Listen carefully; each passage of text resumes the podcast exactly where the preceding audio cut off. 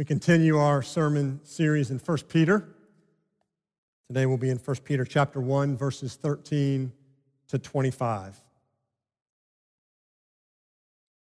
Therefore, preparing your minds for action and being sober-minded, set your hope fully on the grace that will be brought to you at the revelation of Jesus Christ. As obedient children, do not be conformed to the passions of your former ignorance but as he who called you is holy, you also be holy in all your conduct. Since it is written, You shall be holy, for I am holy.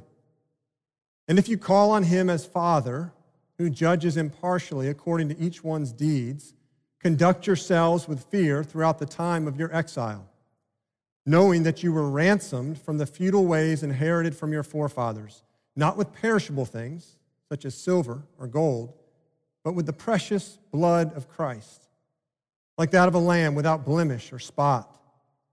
He was foreknown before the foundation of the world, but was made manifest in the last times for the sake of you, who through him are believers in God, who raised him from the dead and gave him glory, so that your faith and hope are in God. Having purified your souls by your obedience to the truth for a sincere brotherly love, love one another earnestly from a pure heart since you have been born again, not of perishable seed, but of imperishable, through the living and abiding Word of God. For all flesh is like grass, and all its glory like the flower of grass. The grass withers, and the flower falls, but the word of the Lord remains forever. And this word is the good news that was preached to you. In 1927, director Cecil DeMille cast a British born actor, H.B. Warner, as Jesus in the silent but famous film King of Kings. And he put Warner, who was the lead actor, on quite a bit of lockdown because he wanted to ensure that the image of Christ and that picture in Warner was portrayed and kept up while the movie was being filmed. And so he instilled all kinds of measures to try to keep this in place. He had Warner sign an agreement that for the next five years, he wouldn't be part of a movie that would compromise his holy image in this movie, King of Kings. And he even went to behavioral stuff. So when Warner would show up on the set, he would be behind a black veil and he wouldn't be allowed to interact with the others on the set. And it went further, separated from cast members. Uh, he couldn't play cards while this movie was being filmed. Uh, he, he couldn't go to ball games. Uh, he couldn't ride in a convertible. Not sure what that's about, but he couldn't ride in a convertible. Couldn't swim. And unfortunately, all of these rules and all of these regulations uh, had almost the opposite effect. It didn't keep Warner, it didn't keep his holy image up. All the pressure of that put on him during the filming forced him back into his addiction to alcohol. That's oftentimes the, the stereotype that we have of holiness a rigid, a restrictive, behavior centered that produces hypocrisy, maybe hiding a double life. It begs the question then, what is holiness? What does it mean to be holy? And we're going to see in this passage that holiness is forward facing, it's upward facing, and it's outward facing.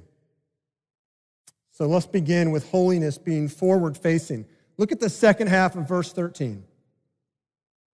Set your hope fully on the grace that will be brought to you at the revelation of Jesus Christ. Peter says, holiness begins with a gaze into the future. That holiness begins with setting your hope on. That means to place your confidence in or to fix your eyes on the return of Christ and the grace that will be brought to you at the return of Christ. Now, what do we know to be true of the return of Christ and what will be at that time? Well, number one is that if you're in Christ, you'll receive a glorified body, a body that's no longer vulnerable to death, to decay, to disease. We also know that when Christ returns, that you will not be able to sin in thought, in word, in deed. We know that you will live in a world, we will live in a world at that point that is the new heavens, the new earth, free of uh, pandemics, free of war, free of injustice, oppression, racism, violence. That this will be true when Christ returns. And that's a, that's a reality that is 100%. Absolute beyond the shadow of a doubt. And that's not based on unfounded optimism. It's not wishful thinking, which is typically how we talk about hope as wishful thinking. It's none of that. No, it's certain. That day is coming because it's based on something that's already happened, and that is the resurrection of Jesus Christ from the dead. So, holiness is forward facing. That future grace that will be brought to you when Jesus returns is fully present now though it's not fully realized. That you are not right now what you will be when Jesus returns. Holiness is growing up into what you will be when Christ returns. I love how uh, Tim Keller puts it in his book, The Meaning of Marriage. And uh, he talks about this forward facing vision uh, in the context of what it means to fall in love. Listen to what he says. It is to look at another person and get a glimpse of the person God is creating and to say, I see who God is making you and it excites me. I want to be part of that. I want to partner with you and God in the journey you are taking to his throne. And when we get there, I will look at your magnificence and say, I always knew you could be like this. I got glimpses of it on earth, but now Look at you. The day is coming when you will stand before God, if you're in Christ, in spotless beauty and glory. And Peter says that's where holiness begins, is having that forward facing vision on that day. Now, the question becomes what keeps us from having vision of that day? What keeps us from seeing that day? What keeps us from setting our hope on that day? Well, look at the beginning of verse 13. Therefore, preparing your minds for action and being sober minded. Right, this describes the, the means by which you, you can set your hope on that day. So it also describes what keeps us from setting our hope on that day. Two phrases. The first one, preparing your minds for action. That literally means uh, girding up your loins. It's describing in the first century a person who would take their robe and pull it up and tuck it into their waist belt to free up their feet for the journey. Probably the closest thing that we have today of a phrase like that is roll up your sleeves. Roll up your sleeves. Let's get to work. The point is, is that this setting your hope fully on the return of Christ and the grace that will be brought to you takes mental resolve. It's just not something we naturally fall into. But then there's the second phrase, right? Being sober minded. Being sober minded. Sobriety is the opposite of drunkenness. Right? And drunkenness is being controlled by a substance. And if you drink enough, controlled by a substance that can blur your vision. Right? I remember when I was a, a youth director in North Carolina, and we had a local news station call the church and say, hey, we're doing this segment on drunk driving with teenagers. Can we come, you know, do something at your church? We said, sure. So they came out, they had a couple golf carts, they had these special glasses, and they had a bunch of orange cones. And they set up this little course through the parking lot, and then they put a pair of these glasses on a teenager that was supposed to simulate what your vision was like if you were driving drunk. And they put him behind the wheel of this golf cart. Um, now, it was a serious matter, but it was actually pretty comical to watch these teenagers drive through this course. I mean, they were just blowing over the cones, missing turns, And I said, that can't be that hard. Let me try it. Put the glasses on me. Of course, I did the same thing. Just running over cones, missing turns. When you're controlled by something or someone other than Jesus Christ, then your vision is blurred. Your vision of Christ's return, your vision of the grace that he will bring when he returns is blurred. So if you're uh, if you're hyper focused on your investment accounts or your bank accounts or in the midst of this season, the last three or four months have been pretty difficult. And if you've been so almost to panic attack focused on what you're losing or what you don't have, right, your, your vision of Christ's return gets blurred. Or if there is something in your life that you're obsessing over that is just out of control and spinning out of control and it's leaving you feeling powerless, that obsession, being controlled by whatever that is, can just blur your vision to the return of Christ to the grace that He's bringing when He does return. Or if you're, you're, you're, drinking too much, or you're taking too many pills, or you're binging on gaming, or binging on social media, or internet, whatever it may be, you know, your vision gets blurred, right? To the return of Christ. It's like if you're hiking in the mountains, you've ever done this, and you're hiking in the mountains, and a heavy fog sets in, and all you can see is the, the ground in front of you. You're hiking along, and an hour later, the fog lifts, and suddenly you look out, and there's this beautiful, gorgeous, magnificent mountain peak that was there all along. But now you can see it. And so you're hiking with this glorious vision in front of you. You get some more energy and some joy, and then the fog settles back in. And once again, you can't see it, and all you can see is the ground in front of you.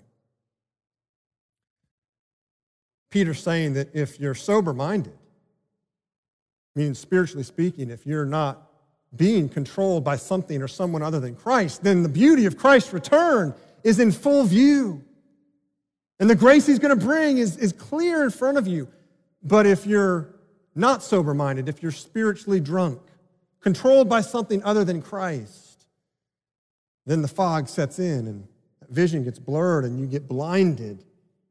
You get blinded to the reality of what's before you and what Christ will bring. So, holiness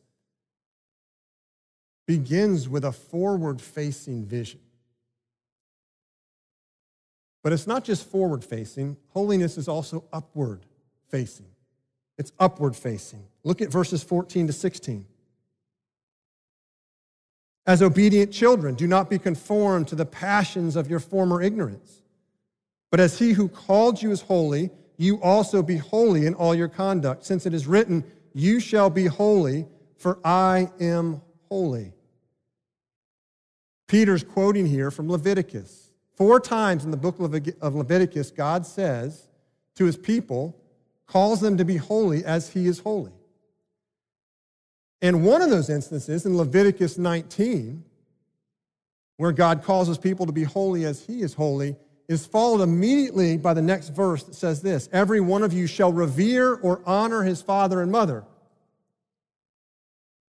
Now, what's interesting in chapter 1 of 1 Peter is that when Peter quotes Leviticus, right before that in verse 14, he says, as obedient children.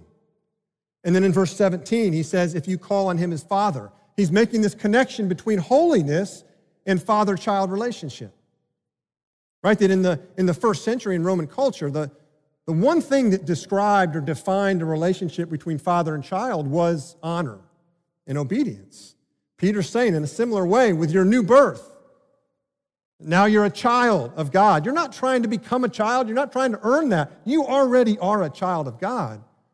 What should define your relationship with God is a relationship of honor and obedience, but ultimately of being conformed into the character of the Father. You know, when we talk about holiness, oftentimes it's talked about uh, as adherence to some almost abstract set of principles or rules. But holiness is obedience to God's commands And God's commands are an expression of who He is, it's an expression of His character.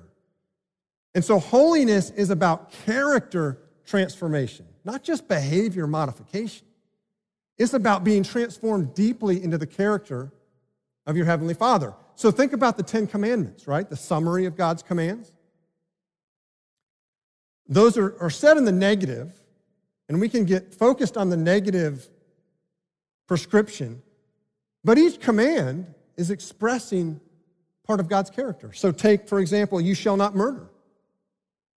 That describes God as a life giver. Or take the command, you shall not commit adultery. That describes God as faithful and steadfast. Or the command, you shall not steal. That's describing God as generous. Right? Or you shall not bear false witness against your neighbor. That describes God as truthful, as truth. And holiness is upward facing, becoming more like your Heavenly Father, becoming like your Father, your character being transformed into His. Growing up, I, I learned a lot from my dad, and it being Father's Day, I've reflected on it a bit. One of the things that I learned from my dad uh, was what it meant to be a hard worker. My, my dad is an incredibly hard worker. He has got a strong work ethic. And growing up, I learned that by what he said and by what he did. There's a phrase my dad would tell me growing up over and over. I'll never forget it till the day I die. But he would always say, Keith, any job, large or small, do it right or not at all. And he modeled that. And he would ask me, my brother, to help him around the house with jobs often, whether it was mowing the yard or whether it was doing a brake job on the car or whether it was changing the oil on the car. And I'll tell you, as a child, I wasn't always thrilled on a Saturday to spend three hours doing a brake job on the car. But I honored, I honored my dad, I obeyed my dad. And what I realize now is that the repetition and the rhythm of honoring and obeying my dad was transforming me. That my character was being transformed into my father's character. That I was becoming a hard worker like my dad was a hard worker. When God says, Be holy as I'm holy, that is speaking about your character being transformed into the character of your Heavenly Father. It's character transformation, not just behavior modification. And as your character is transformed, what happens is you're, you're set apart from the world. And that's a, a theme that we see here in this passage. That you're set apart from the ways of the world. Peter says it a number of places. Verse 14, do not be conformed to the passions of your former ignorance. Or verse 18, knowing you were ransomed from the futile ways inherited from your forefathers. Right? From the futile ways. Peter's setting up here two ways of living there's the ways of the world, your former ways, and the ways of God. And they are very distinct and they're different. And what's the mechanism that takes you from the ways of the world to the ways of God? It's that word ransom. He says, You've been ransomed from your former ways, from the ways of the world. That word ransom, it means to be bought out of slavery. It's a payment that buys you out of slavery. In the first century, it would have been someone that could buy a slave out of uh, slavery with gold or silver, some payment. Peter clearly here is not referring to physical slavery. He's referring to spiritual slavery. He says, There's not gold and silver that can buy you out of spiritual slavery, it's the precious blood of Christ. The blood of Christ is what purchases you and ransoms you out of spiritual slavery. Now, let me, let me try to illustrate this or give you an example.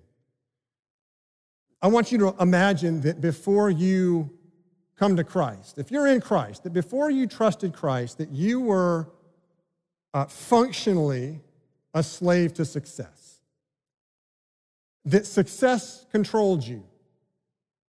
Success dictated your schedule. success dictated who you spent time with. Success was the matrix by which you made decisions at work. But then you came to trust in Jesus Christ. And what happens is when you trust in Christ, that Christ's blood is the ransom that purchases you out of that slavery, from slavery to that success to being a slave of Christ. So that now Christ determines your schedule. Christ determines who you hang out with, not success. That Christ is the matrix by which you make decisions at work. And so while you were a slave to success, you were willing to sacrifice your integrity at work by spinning the truth, maybe outright lying, twisting the numbers a bit, whatever it may be. And as a slave of success, you were willing to treat people as objects to further your success. They were just pawns. But then you come to Christ and you realize, wow, ransomed from that, set free from that. Now I'm obedient to Christ. I love Christ, and now I'm not willing to sacrifice my integrity you know, to chase success. Or, or now I'm not willing to treat someone as an object. I, I actually care for them, even if it doesn't further my success. But when that happens, you realize there's a, there's a tension. That the character of God and his ways is in tension with is intention or opposition with the character of the world. And so at work, you may have a boss that puts pressure on you to spin the truth, spin the numbers, make something look a little bit better. Or you might have a management team that creates a culture of just using people and abusing people and, and making them objects to further the success of you or the company. And so you, you feel this tension. That's what Peter's talking about here. He's dealing with believers in the first century that were facing incredible opposition and tension because they were realizing the ways of the world are different than the ways of God. He says, You've been set apart. That's what the word holy means, to be set apart.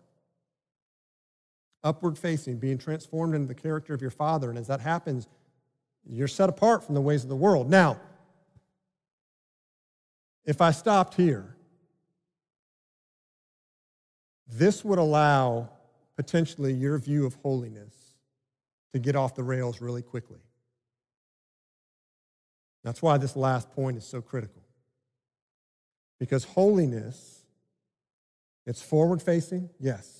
It's upward facing, yes. But third, and importantly, it is outward facing.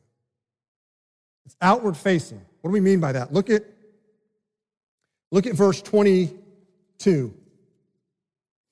Having purified your souls by your obedience to the truth, that just simply means your submission to Christ. This is that's, that's, that conversion, right? Your conversion to Christ.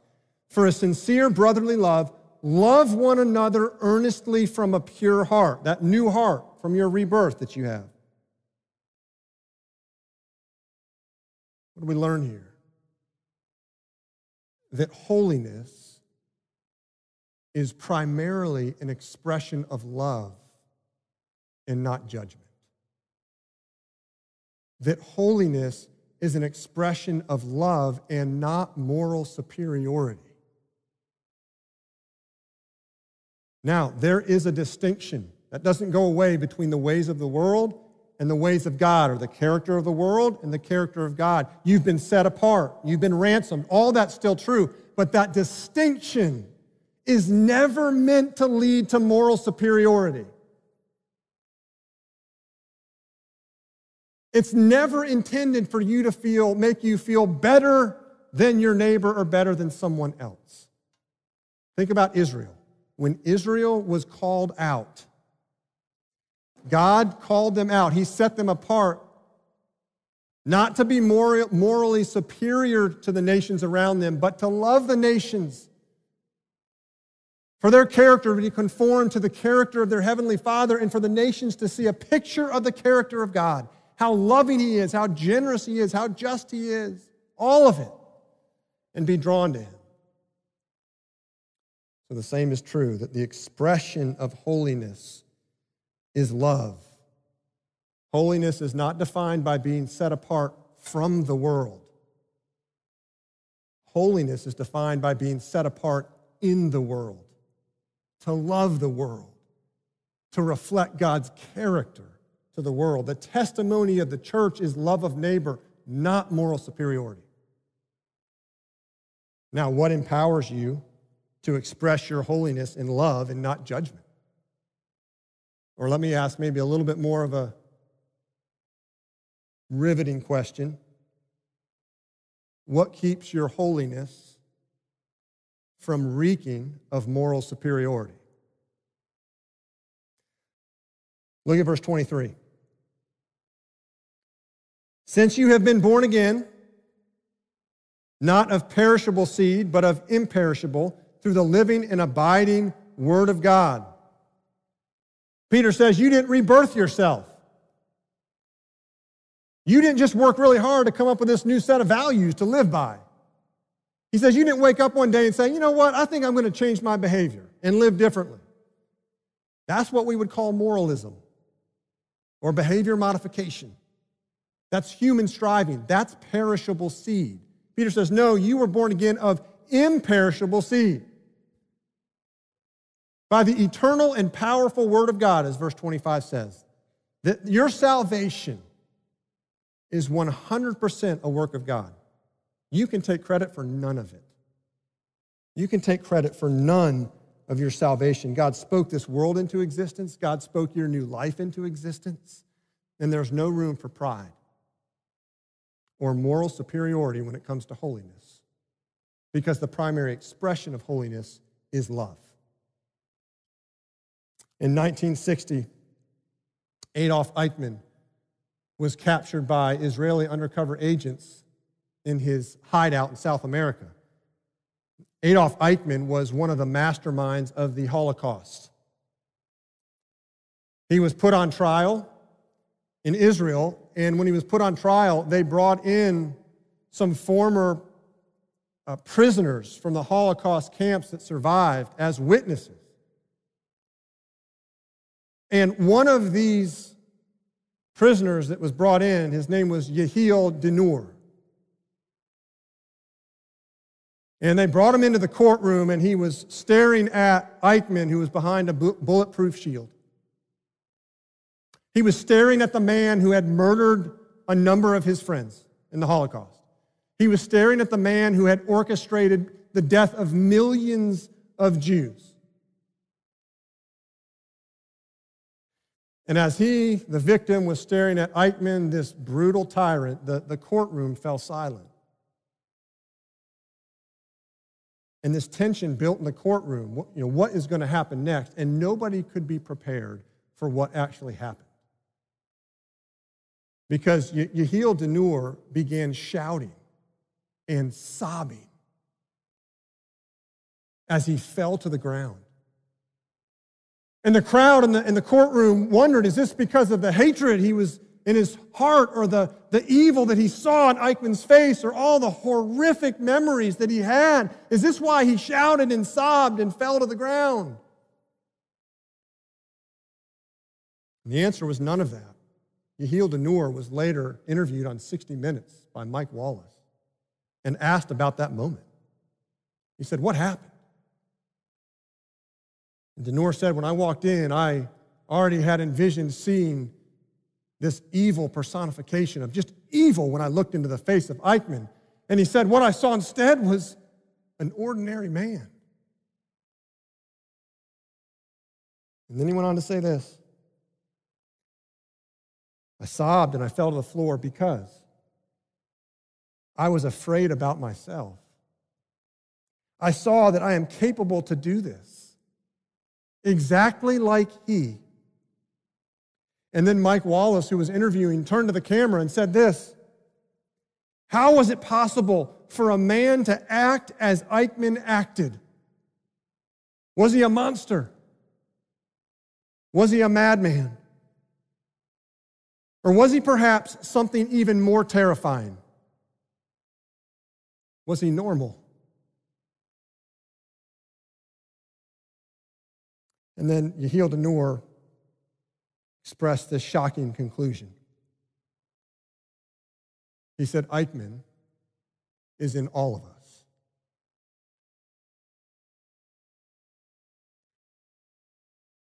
You and I are fully capable of committing the heinous acts that Adolf Eichmann committed. And the only reason that we haven't is because of the grace of God. That if you've trusted in Jesus Christ, you have been set apart, you have been ransomed, you have been set free from sin and evil. Your future is fixed. When Jesus returns, you will be perfectly holy. And until then, your character is being transformed into the character of your heavenly Father. And when you understand that that is a work of God, and not because of your good performance or your good intentions, it produces a profound humility and it begs two questions. Number one, do people feel loved by your holiness? Or do they feel judged? And the second question is the testimony of the church broadly, but is the testimony of Christ Church East, a local expression of the broader church, love of neighbor or moral superiority? Let's pray.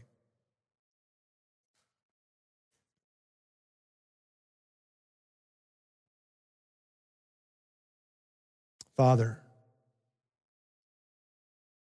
we confess to you our moral superiority. We confess to you our judgment in our hearts. We recognize that you are a holy God and that you have called us to yourself, that you've ransomed us rescued us from the slavery to the ways of the world, to the sin, flesh, to evil. Father, you're changing us and transforming us into the character, into your character, through the person and work of Christ. And Father, would you humble us? Would people feel loved by our holiness, not judged? Would people feel loved by our holiness and not feel a moral superiority. That as we live humbly out of a character that's being transformed into the character of our Heavenly Father, that the world would see a picture, a beautiful picture of your character. Your love, your justice, your compassion, your holiness, all of it. Father, help us to be a community that loves well. We pray this all in Jesus' name. Amen.